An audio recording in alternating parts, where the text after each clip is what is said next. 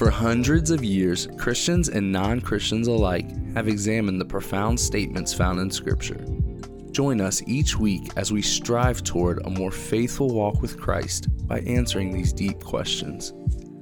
For more information about our church, go to ashlandoc.org or send us an email at oc.ashland at gmail.com.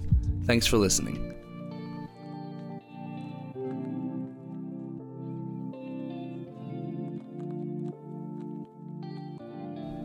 Question 7 What does the law of God require?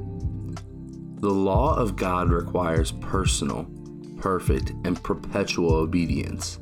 That we love God with our whole heart, soul, mind, and strength, and love our neighbor as ourselves. What God forbids should never be done, and what God commands should always be done. Matthew 22, verse 37 through 40 says, And Jesus said to them, You shall love the Lord your God with all your heart, with all your soul, and with all your mind. This is the great and first commandment. And a second is like it You shall love your neighbor as yourself. On these two commandments depend all the law and the prophets. Scripture commands us to love God first with all that we are our heart, our mind, our soul, and to love others as ourselves.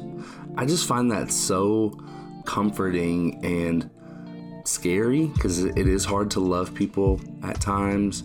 It's hard to love God at times when you don't know Him or you're fearful or anything of that nature. But God commands us and calls us to, to love Him and He draws us to Him. And out of a love for Him, that should overflow into how we love other people, even when it's hard, even when we're loving people that may disagree with us or be different from us or anything of that nature may have hurt us. So I pray today that we would find our first commandment to love God and seek to love others well. And just the freedom that's in that, um, to know that that's the commandments that He gave here in Matthew it's just so encouraging and it's it's challenging. And I pray that we would be challenged by that and how we love uh, in those two ways. Let's pray. Great lawgiver, you have spoken a perfect law, and you deserve perfect obedience. Let us not merely think that your law requires outward submission. It demands the full assent of our heart and minds. Who is equal to such a task? We confess that we fall short of keeping your law.